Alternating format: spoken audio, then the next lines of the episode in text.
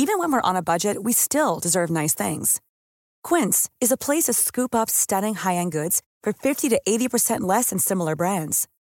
They have buttery soft cashmere sweaters starting at $50, luxurious Italian leather bags, and so much more. Plus, Quince only works with factories that use safe, ethical, and responsible manufacturing. Get the high-end goods you'll love without the high price tag with Quince. Go to quince.com/style for free shipping and 365-day returns. You should celebrate yourself every day, but some days you should celebrate with jewelry. Whether you want to commemorate an unforgettable moment or just bring some added sparkle to your collection, Blue Nile can offer you expert guidance and a wide assortment of jewelry of the highest quality at the best price. Go to BlueNile.com today and experience the ease and convenience of shopping Blue Nile, the original online jeweler since 1999. That's BlueNile.com. BlueNile.com. Hey, it's Paige DeSorbo from Giggly Squad. High quality fashion without the price tag? Say hello to Quince. I'm snagging high end essentials like cozy cashmere sweaters, sleek leather jackets, fine jewelry, and so much more. With Quince being 50 to 80% less than similar brands. And they partner with factories that prioritize safe, ethical, and responsible manufacturing. I love that. Luxury quality within reach. Go to quince.com slash style to get free shipping and 365 day returns on your next order. Quince.com slash style. And grinning broadly at the look of horror on Uncle Vernon's face, Harry set off towards the station exit, Hedwig rattling along in front of him for what looked like a much better summer than the last. I'm Buckbeak. And I'm Sirius Black. And we're off on an adventure for two at Harry Potter and the Sacred Text. Romance. So, Casper, Prisoner of Azkaban, arguably one of the more popular Harry Potter books. What are your thoughts? You know, I mean, it's a charming, lovely book. I think we see a lot of development in a couple of key characters. New characters are introduced, but it didn't grab my heart in the way that Chamber of Secrets did. I don't know. How about you?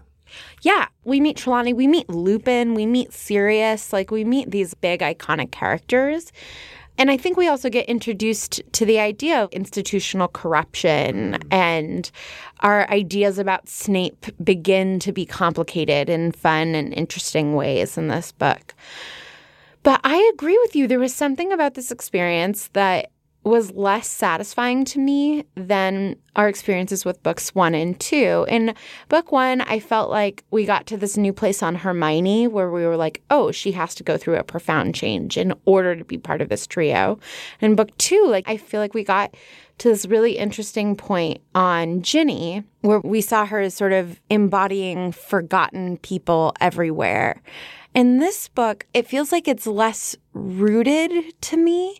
And I'm wondering if that's because so much of the book, the trio is disbanded. I wonder if this book feels unrooted because Hermione is in a different time a lot of the time. A hundred percent. And I would say this is the only book where we don't have Voldemort as an ever present threat or danger.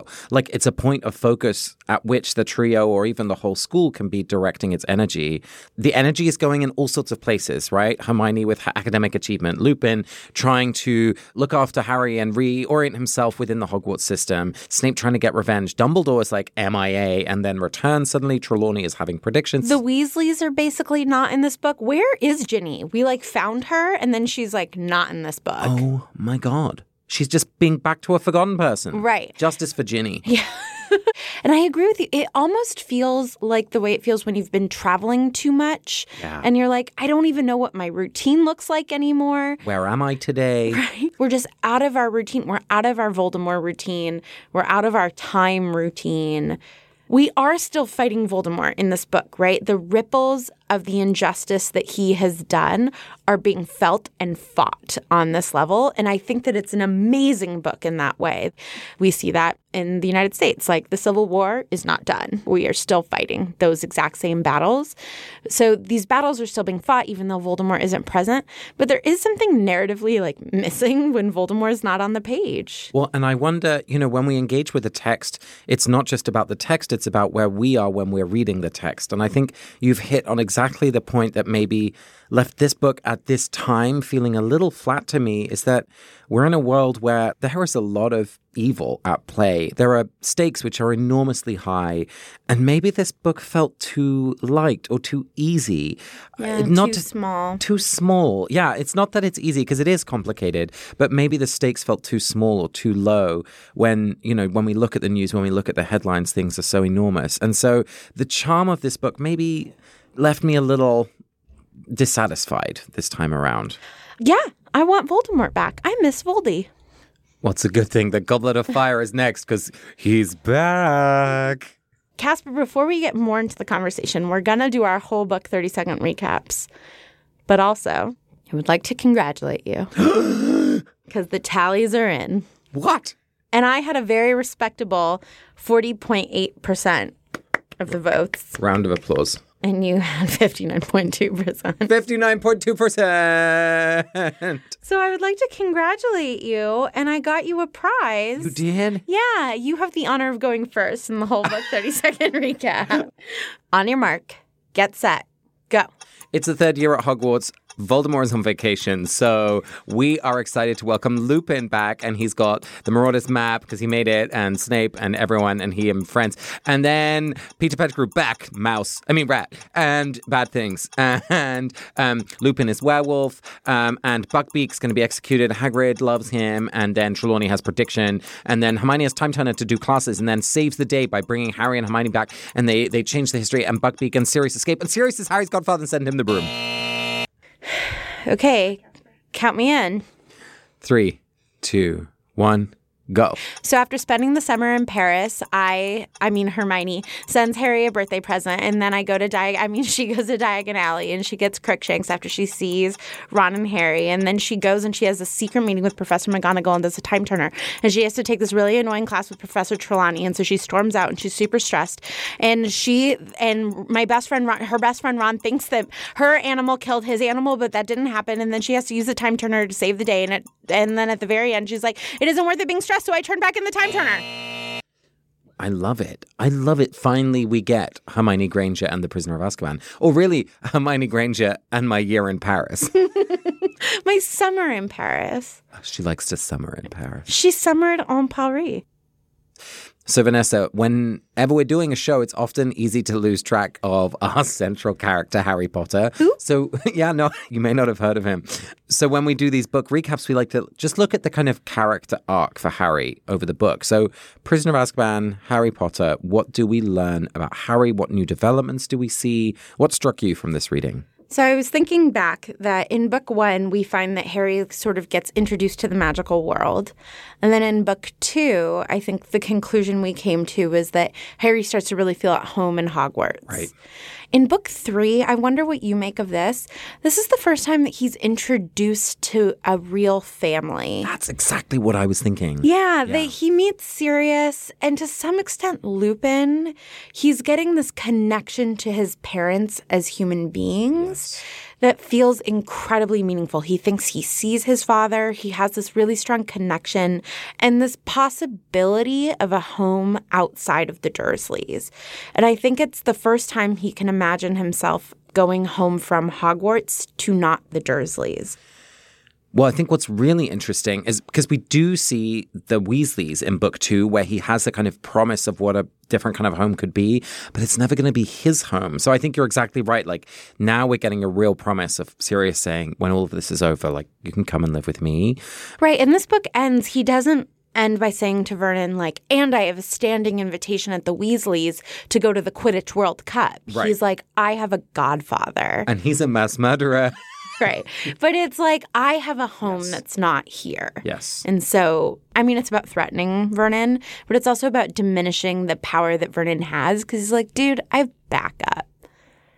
I love what you're saying about this new connection to family because obviously it's through Sirius and the Godfather relationship and the kind of backlog of presents that comes bundled up together in the Firebolt. But there's also things like the Marauders map, right, which his father was involved in creating.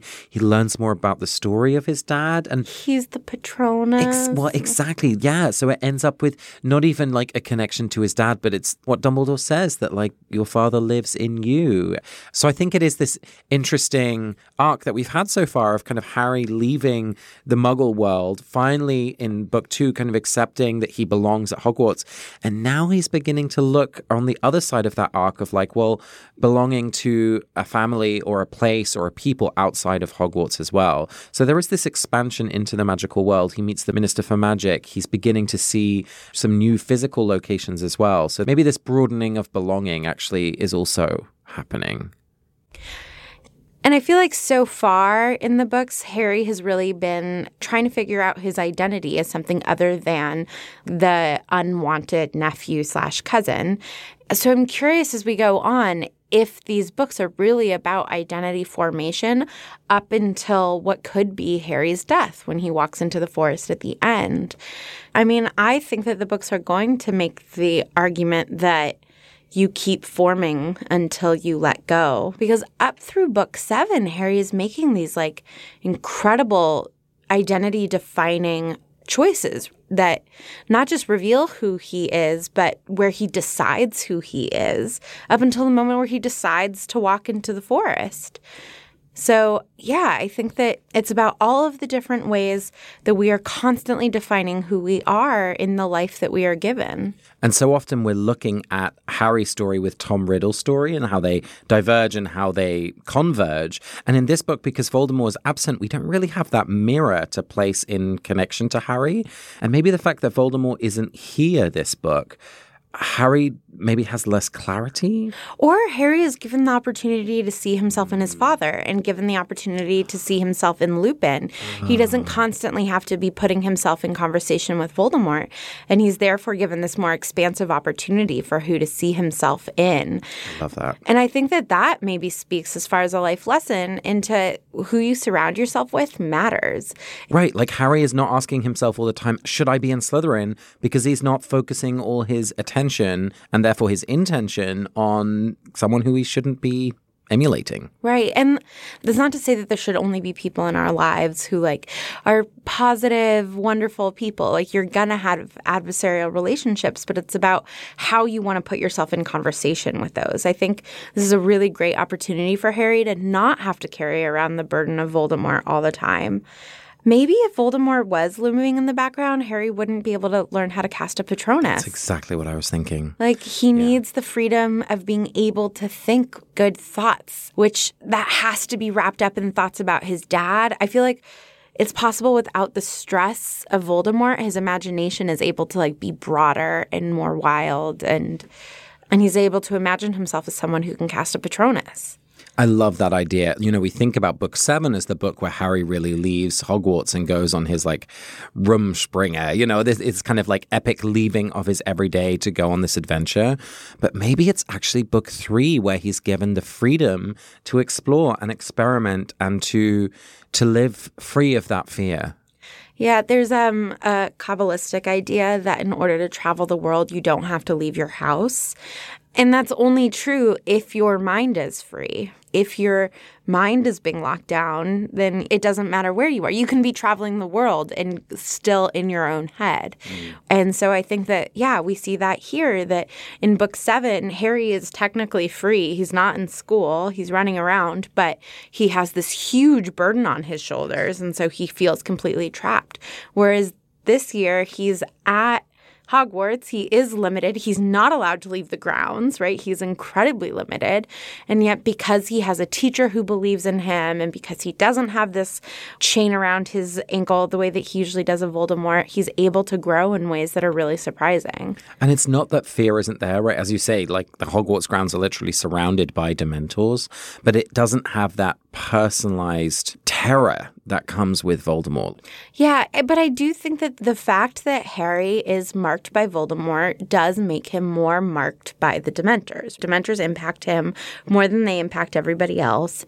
And again, I just really like that the books tend to be making this narrative claim that injustice or evil cannot be easily rectified. That even while, while Voldemort is gone, I know I'm repeating myself, but even while he's gone, the repercussions of the evil that he has done is being felt. You can't just forget about evil. It is ever present all the time in these small micro ways that still materially matter. Yeah, it's an image of trauma in a way. Like it's it's embodied in Harry when he engages with the Dementors, which you know does make me think also about characters like Luna who are yet to meet, or other characters who've experienced significant trauma and their experiences with the Dementors. But that is taking us into fan fiction. But it's an interesting thought. No, it's interesting to be curious about like what is Luna's experience this year. She's there. and We just don't meet her. Somewhere in the Ravenclaw Tower. Yeah, and shoeless. so, Casper, in addition to Harry, what other sort of like long view things do you want to consider from Prisoner of Azkaban? There's a really significant thing that happens, which is Trelawney's prediction. And she's introduced as, you know, such an absurd character in many ways, but ends up speaking real truth and the, and the prediction comes true. And it just opened questions for me thinking about truth telling or future predicting in a way that I still find uncomfortable. My rational mind kind of wants to dismiss it, but there are moments where you just have an intuition about something. And clearly, Trelawney's prediction is more than an intuition because it's an out of body experience. It's something that takes a hold of her, which has all sorts of interesting questions to ask about possession in a way. And this book is about wizardry and witchcraft. And if we think about in our kind of human history, how we think about witchcraft and wizardry, it is often about the fear of an other possessing your physical physical body.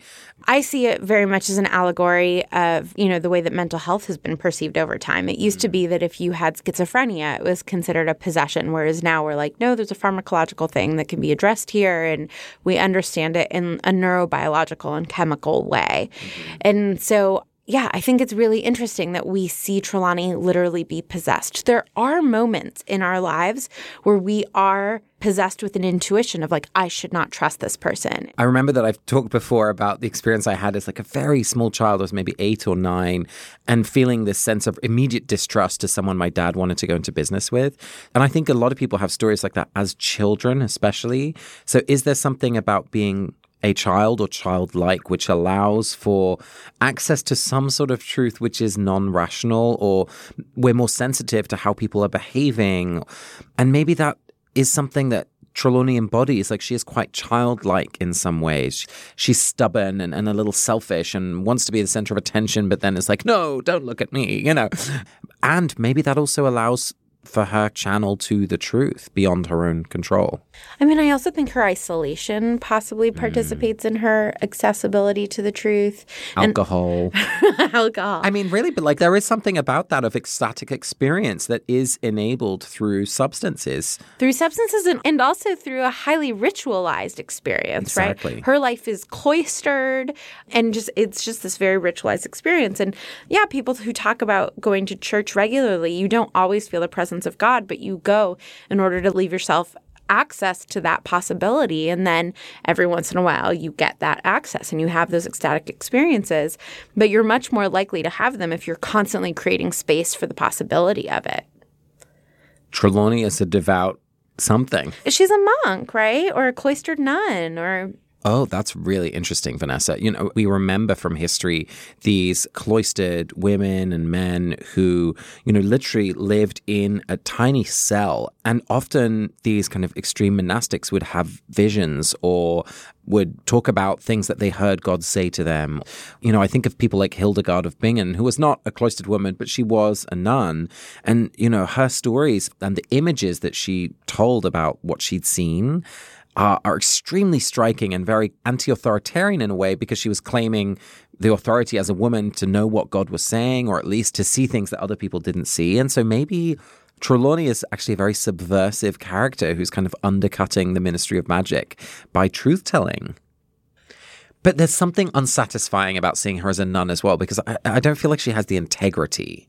What do you mean? How does she not have the integrity of a nun? Well, she's like very show offy and like you know, she wants to claim credit for everything, even when she's making false predictions like she sees the grim in a teacup that kind of thing okay well first of all i really do think there's an argument to be said that none of her predictions are that false Ooh. and we've talked about that a little bit before that all of her predictions to some extent end up being true i don't think she's a false prophet and i do think that often religious leaders or people who commit themselves to a more spiritual life do it in large part because of ego. And I think that that's fine, right? I mean, this is me quoting who I've quoted before, my former clinical pastoral education supervisor, who, when I said to her, I'm worried that I sit with dying people because it feeds my ego, she was like, does it keep your butt in the chair while you're sitting with dying people? And I was like, yeah. She was like, great. Like, let it feed your ego.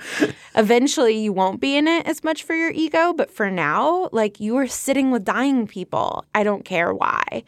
I mean, there are just a lot of reasons to become a nun. As you talked about with Hildegard, and it's also true for Teresa of Avila, like there are in large parts political reasons why women historically have become nuns. If you don't want to get married, like I visited a convent in Arequipa, Peru, and they had an amazing tradition of like rich lesbians who would come and it was like, Dad, I don't want to get married. And their dads would pay the convent to take them in. And these rich women would like come with their servants and live like pretty affluent lives as nuns. And part of me is like judgmental. I'm like, you weren't a real nun. You were just escaping. What were their other options? They would have just been in like marriages that were completely untrue to their sexuality. And so, like, historical context allowed them to live these lives. I don't know. I think it's okay to see her as a nun figure. And I think that we need to complicate our ideas of what religious lives look like. Okay, yes. And somewhere there has to be a line, right? Because otherwise you end up in a kind of Jonestown nightmare scenario. Oh, of course. I mean, like the line is when it starts negatively impacting other people, right? If I said to my supervisor, oh, it's my ego that gets me yelling at patients, she'd be like, mm, let's talk about that, right? It's if your ego is serving people in a positive way. It's the way that we do Lectio too, right? Like, as long as it's getting you toward love, if it's getting you toward healing the world, if it's getting you toward some sort of truth in Trelawney's point of view, I think it's okay if our intentions are complicated. I mean, like, the power can become corrupting, right? There's absolutely a risk for Trelawney to become a bad version of this. Well, and in some ways, it's funny that she takes most pride in the things that she's conscious of when really her biggest gift is way beyond her conscious mind, right? She doesn't remember that she actually gave this extremely insightful prediction. Like she thinks she's just passed out or like she was tired or something. So there's something interesting in there that there is a sign of humility. And I think that that's a beautiful idea too, that we don't even know the way that we touch each other's lives. And we might be most proud of how much money we make or any other sort of accomplishments when really it's like you were nice to this stranger once and like that's the real mark you've had on the world. When you're ready to pop the question, the last thing you want to do is second guess the ring. At Bluenile.com, you can design a one of a kind ring with the ease and convenience of shopping online. Choose your diamond and setting. When you find the one, you'll get it delivered right to your door. Go to Bluenile.com and use promo code LISTEN to get $50 off your purchase of $500 or more. That's code LISTEN at Bluenile.com for $50 off your purchase. Bluenile.com code LISTEN. Hiring for your small business? If you're not looking for professionals on LinkedIn, you're looking in the wrong place. That's like looking for your car keys in a fish tank. LinkedIn helps you hire professionals you can't find anywhere else, even those who aren't actively searching for a new job but might be open to the perfect role. In a given month, over 70% of LinkedIn users don't even visit other leading job sites. So start looking in the right place. With LinkedIn, you can hire professionals like a professional. Post your free job on linkedin.com slash people today.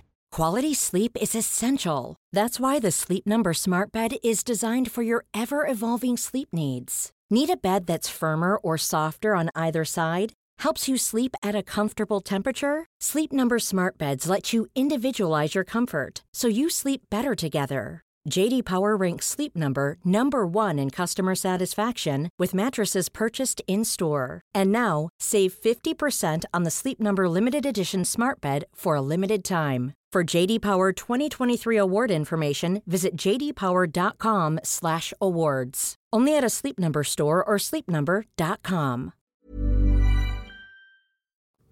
Vanessa, I own a T-shirt that says Draco Malfoy is my boyfriend, and I feel like we haven't talked about Draco.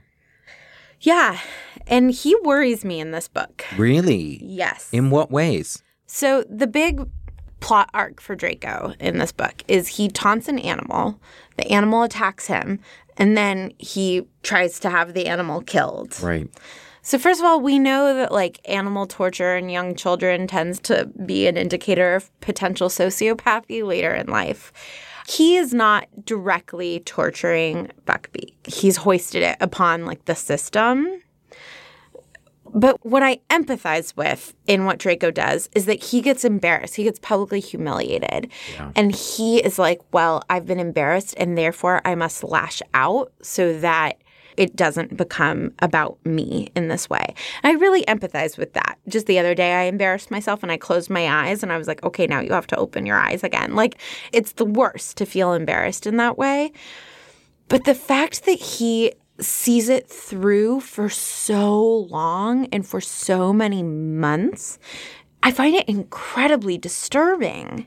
I feel like this is where Snape really fails. We have so many reasons to be angry at Snape, but I think his failure of a basic duty of care is one of the things we should talk about because this situation, right? He's a 13 year old boy. Draco comes from a difficult family background where he has very negative examples.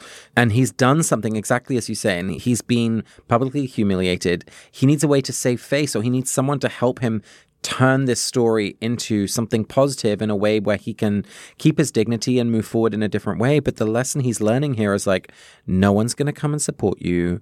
No one likes you if you're not strong. Do whatever you need to do to push everyone back down. Dress up to make Harry fall off his broom and scare him like a dementor. Keep pursuing the death of an innocent animal just so you get revenge. Like, no one is saying, like, Draco, you're better than this. And we know that ultimately he could be. That's what I find so frustrating about Draco in these whole books is no one just sits him down and like gives him a hug.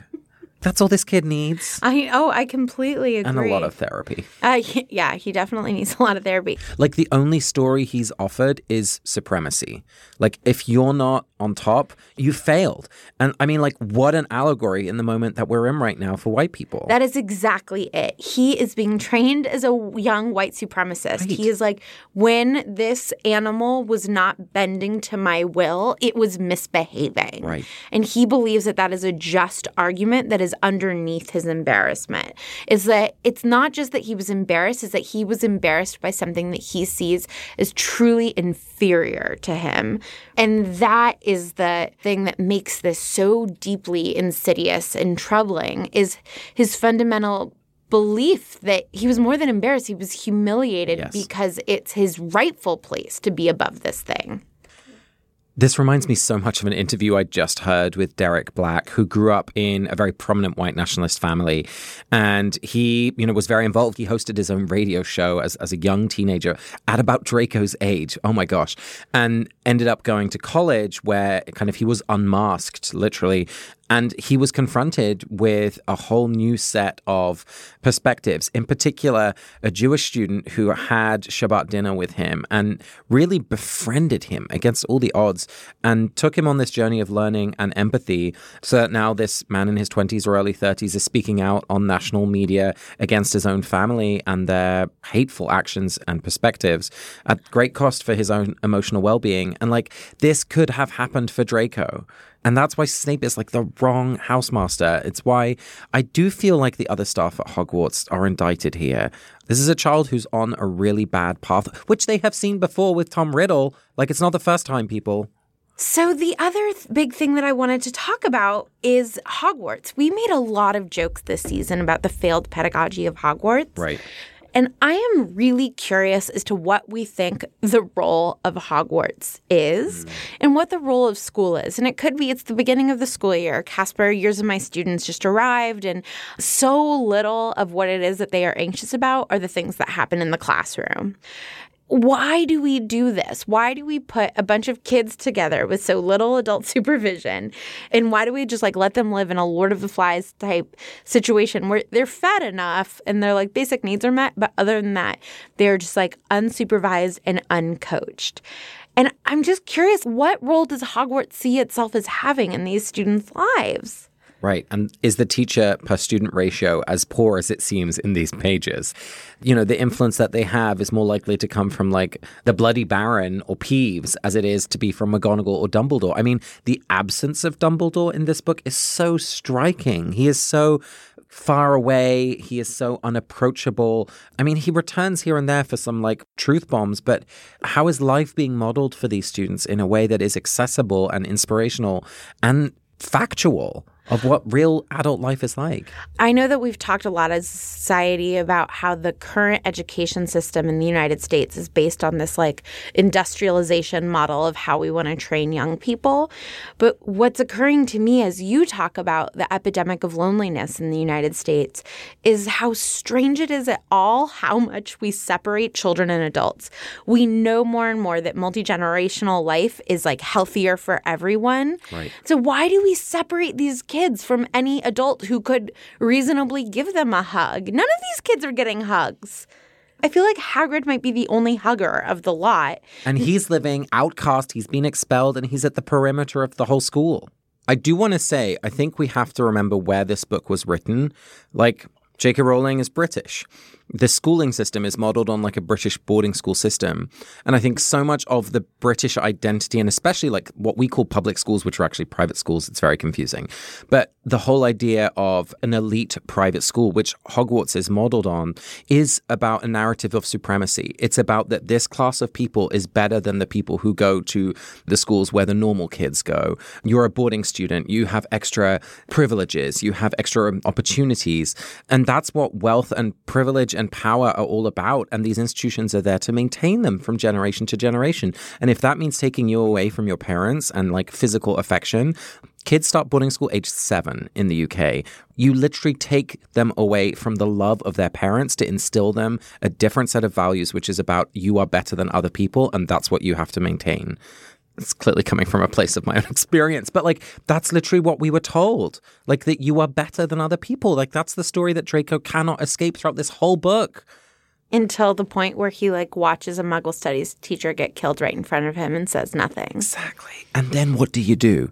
You can't come back from that. No because then you're complicit in crimes that you have to justify through your actions for the rest of your life. Which is what pettigrew does throughout this whole book right? There's no way back for him because he's already made a choice. The only place he can escape to is into voldemort's arms. Okay i think that we found the answer. We just have to burn the empire down Man, maybe Azkaban is actually really interesting.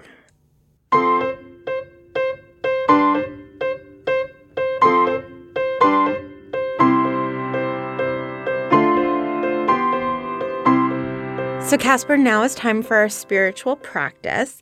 The first time we did a whole book review, we did like accidental florilegia. I love that. We didn't even know. And then last year, we got to really do a florilegia properly with Professor Paulsell. So, let's keep the tradition alive. We each picked a sentence that we think somehow speaks to the greater themes of the entire book. Which quote did you pick? I'm dying to know. It's funny you say dying because my quote is the murder of Pettigrew and all those muggles was the action of a cornered and desperate man, cruel, pointless. What did you find? I picked the sentence, You've got the wrong man. Okay. So tell me, why did you pick that sentence? it's funny that we've actually chosen a really similar yeah. point because it is about having the wrong man. It's about the deception, right? The murder of Pettigrew and all those muggles. It's not the murder of Pettigrew. Pettigrew is the murderer. Of course, this is the Minister of Magic, Cornelius Fudge, talking about Sirius at that point, about halfway through the book. And he's illustrating Sirius as cruel and pointless, which I think is a really interesting word to use, especially for the Minister of Magic. I mean, I guess he's saying pointless because those 12 muggles were not political targets, right? It was not a specific hit job. But I actually think there was a clear point that Pettigrew was making. It was about claiming power. And obviously, he's trying to mask his own disappearance. But it's also something about, like, look how powerful I am as someone who's always been demeaned. I think there's something going on there. So I just feel like there's layers. There's this sense of mistaken identity. There's a sense of actually understanding Pettigrew's motives a little bit better. And ultimately, the whole sentence, I think, also speaks to this hidden presence that, as you've talked about, is still there, even in its absence. It's about Voldemort as well. So I don't know. It really struck me on multiple levels. Yeah, I really like you drawing our attention to the word pointless because something can be meaningless mm. or senseless. Mm. But that doesn't mean that it was pointless, mm-hmm. right? Like mm-hmm. the suffering of millions of people in war is senseless and it's unjustifiable. But there was a point to it. Someone was instrumentalizing that suffering, there was intention behind it. Whereas pointless i think is when there's no intention right like cancer is pointless suffering like n- cancer doesn't have an intention That's true, although I think it also depends on whose perspective you're talking from. Because I think in this case, the fact that it's the Minister of Magic, the person who's in charge of the whole country, you know, this is kind of tweetable. There's a total disregard for people who he should be very invested in. Like, I think for him, it feels like a a political matter that you know he's having to clean up in some way like there's no empathy in here like as you say there's can no you read it again yeah. The murder of Pettigrew and all those muggles was the action of a cornered and desperate man. Cruel, dot, dot, dot, pointless. It feels like it's a word that's in his brain and it kind of escapes. I don't know. I, I'm just very troubled by it. It's troubling. It also seems to be empathizing with Sirius a little bit, right? That it was an act of a desperate man. Mm, that's interesting. I mean, it's interesting that he's empathizing to the point where he can perceive that if Sirius had done this, it would be out of an, an act of desperation. He doesn't say it was a cruel act. It was a act of a maniacal, vicious murderer. Oh, this is fascinating because we're going to see Fudge behave in some horrific ways because he also feels himself to be cornered and desperate. Yeah. And so maybe he, you know, obviously he doesn't yet know what's coming, but maybe he's been in that kind of situation before and he's excusing this kind of behavior a little Yeah. bit. He's like, I've acted out when I've been cornered. Right. Right. I buy that very much because there does seem to be a sort of brushing off of all of the people who died other than Pettigrew, probably because they're muggles. They're like not his responsibility. Right. But he does seem to be empathizing, at least to a small extent, with Sirius. Yeah, that's fascinating. Tell me about your quote. Yeah, so I did You've Got the Wrong Man, which is in all caps in the book. And in a very literal level, it speaks to the title of the book, which is The Prisoner of Azkaban, right? Mm. And it's even interesting that that's the title of the book, that it makes it appear as though it's a book about Sirius, and yet we meet Sirius. We spend a little time with Sirius. He's this looming presence in the book, but it's so strange that that is the title. You know what just struck me? What? The next book that we're going to read is going to deal so much with a prisoner of Azkaban. with Barty Crouch Jr. Exactly. That's a really interesting thing to pull attention to this for this book because, as you say, Sirius is pretty absent and he's not in Azkaban as we're engaging with him. No, it seems like the title that is like least to do with what actually happens in the plot. And therefore, I feel like we have to take it seriously. We're being pointed in a direction of like, look here, look at invisible people who are prisoners, or I don't know. But anyway, the fact that it's called The Prisoner of Azkaban, and he is not the man who should have been in jail this entire time. You know, the fact that it's in all caps speaks to me of desperation, of like exclamation of this is when Harry is screaming to the Minister of Magic and Snape when he says this line, You've got the wrong man. And it's out of such a sense of desperation. In the face of that title, it just feels incredibly important to me. I mean, this is such a silly moment to remember, but the only time I can remember screaming at the top of my lungs and feeling entirely unheard was a moment when I had to go for booster shots when I was like five or six years old, and I knew it was going to hurt, and I didn't like getting shots. And I just threw a complete meltdown temper tantrum. And it was the first time that I felt like my mom would not negotiate with what I felt to be a very reasonable thing, which was not wanting the doctor to assault me. And I understand that she had a very reasonable point. But it was the first time that I felt like I was screaming something that felt so important to me and I was being unheard and that I could kick and scream and cry, and I was not going to change the fate of what was going to happen to me and how powerless I felt. And I mean, the stakes are so much higher for Harry in this moment. And I just can't imagine how scary it must feel to scream at the top of your lungs to the minister of magic and a teacher, like, you are about to kill my godfather, who's totally innocent, and feel like it's just falling on deaf ears. So, Vanessa, let's put these two sentences next to each other. Why don't you read yours first? You've got the wrong man. The murder of Pettigrew and all those muggles was the action of a cornered and desperate man, cruel, pointless. I just feel like this speaks to all of the unfair suffering in the world. Whenever any innocent person is suffering, we have the wrong person. And it's not that there is a right person who should be being punished in their stead. It's just like nobody should be being punished. Nobody should be carpet bombed. Nobody should die in a car accident. That's just a freak accident. I just think that, you know, these 12 people, these 12 completely innocent, pointless deaths. And we don't even get the number 12. It's all those muggles. Yeah. Not only do we use that word muggles, we don't even count how many of them there are. Right. One final thing that your sentence reminded me of is that Harry has the wrong man at the lake, right? He thinks it's his father and it's actually himself. And so this mistaken identity and like who you think you see is not really who it is and you are more than you think you are like that's that's just such a theme throughout this whole book. And Vanessa, I will say like just like Harry who doesn't think he can cast a Patronus, like all of us are better than we think we are sometimes, or at least are capable of it and, and, we show it, right? Trelawney actually does give these huge predictions even when she's not conscious of it. Sirius blames himself for the death of Lily and James when, of course, he wasn't. So I, I feel like maybe there's something in here that we can take away of we are capable of being better and we often are better than we think we are.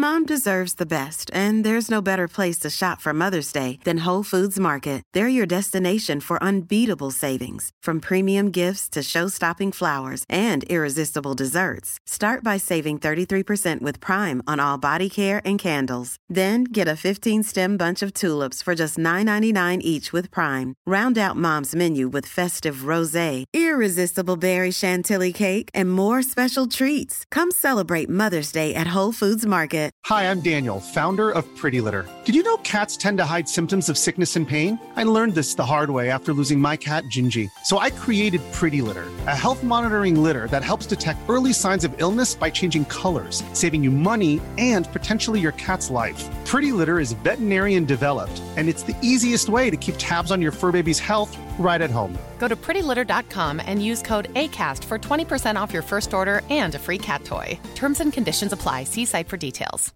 Imagine the softest sheets you've ever felt. Now imagine them getting even softer over time. That's what you'll feel with Boll and Branch's organic cotton sheets. In a recent customer survey, 96% replied that Bowl and Branch sheets get softer with every wash. Start getting your best night's sleep in these sheets that get softer and softer for years to come. Try their sheets with a 30-night guarantee. Plus, get 15% off your first order at bollandbranch.com. Code BUTTERY. Exclusions apply. See site for details.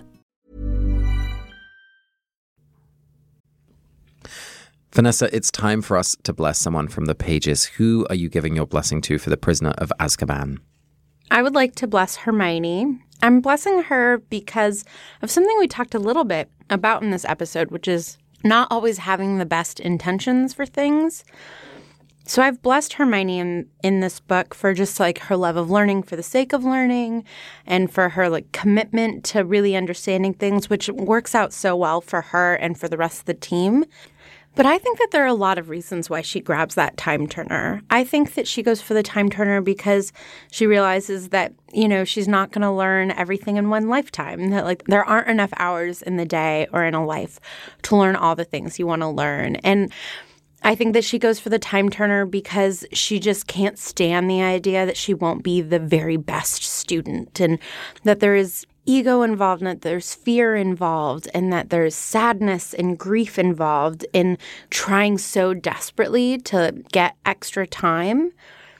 And I just want to give a blessing for all of those existential fears that we all carry around when we date the wrong person because we're afraid of being alone, or when we starve ourselves because we're afraid of being fat, or we binge on something because we're sad, or any of the sort of sad things that we do that we feel so much shame around in our lives. Whereas I wish that we could just have conversations about these scary emotions and and not feel the need to sort of self-harm in the face of them and I really think that we watch Hermione hurt herself throughout this entire novel. And it's condoned by society and the authorities around her. And so I just I want to give a blessing for anybody who is feeling overwhelmed by certain emotions and feels drawn to do something that isn't necessarily good for themselves in the face of that and you know, encourage all of us to try to have difficult conversations instead. Casper, who would you like to bless? My blessing is going to be for Hagrid. We've talked a little bit that he was the prisoner of Azkaban as well. But, you know, it's just suddenly struck me looking at the whole arc of the book. We find out how Buckbeak escapes. Hagrid never does.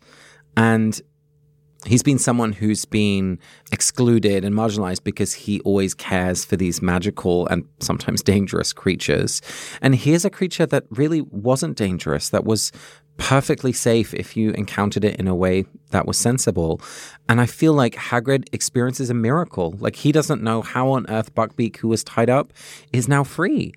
And I just love that this is like a sign from the universe for him to continue doing what he does, which is just give his love in abundance to these animals who are so misunderstood and targeted. And I love that he experiences it as a miracle. Yeah. He's not like, oh no, where did Buckbeak go? Right? It's like Buckbeak is free. Yeah. And so for anyone who feels like there's just this sign that they don't understand, like let's take that as a sign to keep being generous, keep being loving, and blessings to Hagrid.